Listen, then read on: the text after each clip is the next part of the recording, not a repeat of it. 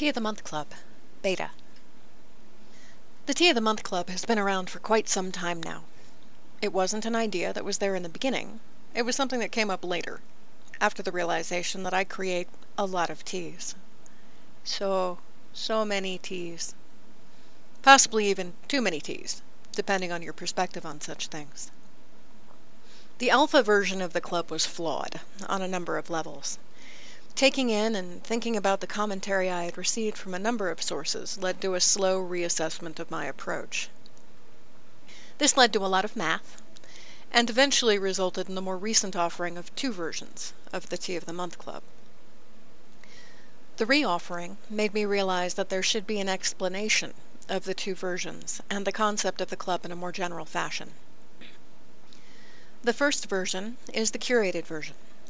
This is the one I considered to be the basic version for years. Every month, you receive a tea. But not just any tea. A tea picked specifically for you, based on the answers to the Tea Preferences Survey. It comes along with a note explaining the why of that particular tea. And, depending on how much we interact or how much I see on social media, that note may evolve into a pen palish kind of letter. The curated offerings will be limited, and I am still deciding how many of them I can handle in a given month. This past month, I discovered that trying to handle all of them in a single day is a terrible idea, so I will be adjusting my process going forward. Current plan is to have week sets, where a particular set of subscribers has sent their teas in a specific week of the month. The second version is the standard version, and as of when this was posted, I am still looking for more participants. It is a bit of a challenge for me to approach and will become easier once I hit a certain number of subscribers. With this version, you will still receive a tea every month, but it will be chosen for the month itself. Whether that be hopes for what that month will be, the resonance left over from the month prior, or a roll of the dice to pick one of the teas that were inspired or created the previous month. There will still be an included explanation as to why, but it won't be handwritten and it won't be personalized in the same fashion. The for the month teas will probably be chosen mid-month and shipped in the third or fourth week. The standard club is still so new it squeaks, so there may be changes as I find out what functions and is comfortable. The standard version will also have limited participation, just far less limited than the curated. If you are interested in signing up for it, the listing is here.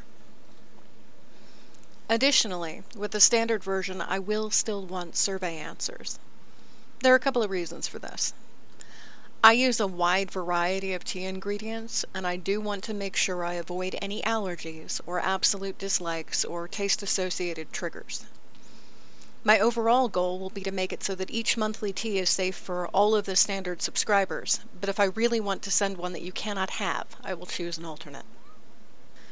Pricing ranges from 14 US dollars to 60 US dollars depending on what options are chosen. Beyond the choice between the curated and standard, I offer a relatively wide range of amount of tea and containment of tea options. From a single tea bag to five serving samples as either loose tea or tea bags, right on up to full batches of tea, either loose or in tea bags. Shipping is included in that overall price. This may mean that the single tea bags option gets retired in the relatively near future, as Postal Service regulations regarding size mean that there isn't much difference between shipping five servings of tea and one. For now, subscribing is done through PayPal, though I hope to change that in the relatively near future. This does lead to some limitations. Once subscribed, the only way to change your subscription type is to cancel and resubscribe.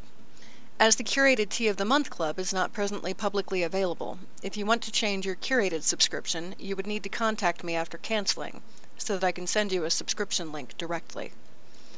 Unfortunately, one of the potential perks to the Tea of the Month Club can also be a drawback if there is a tea you really enjoy and would like to acquire more of.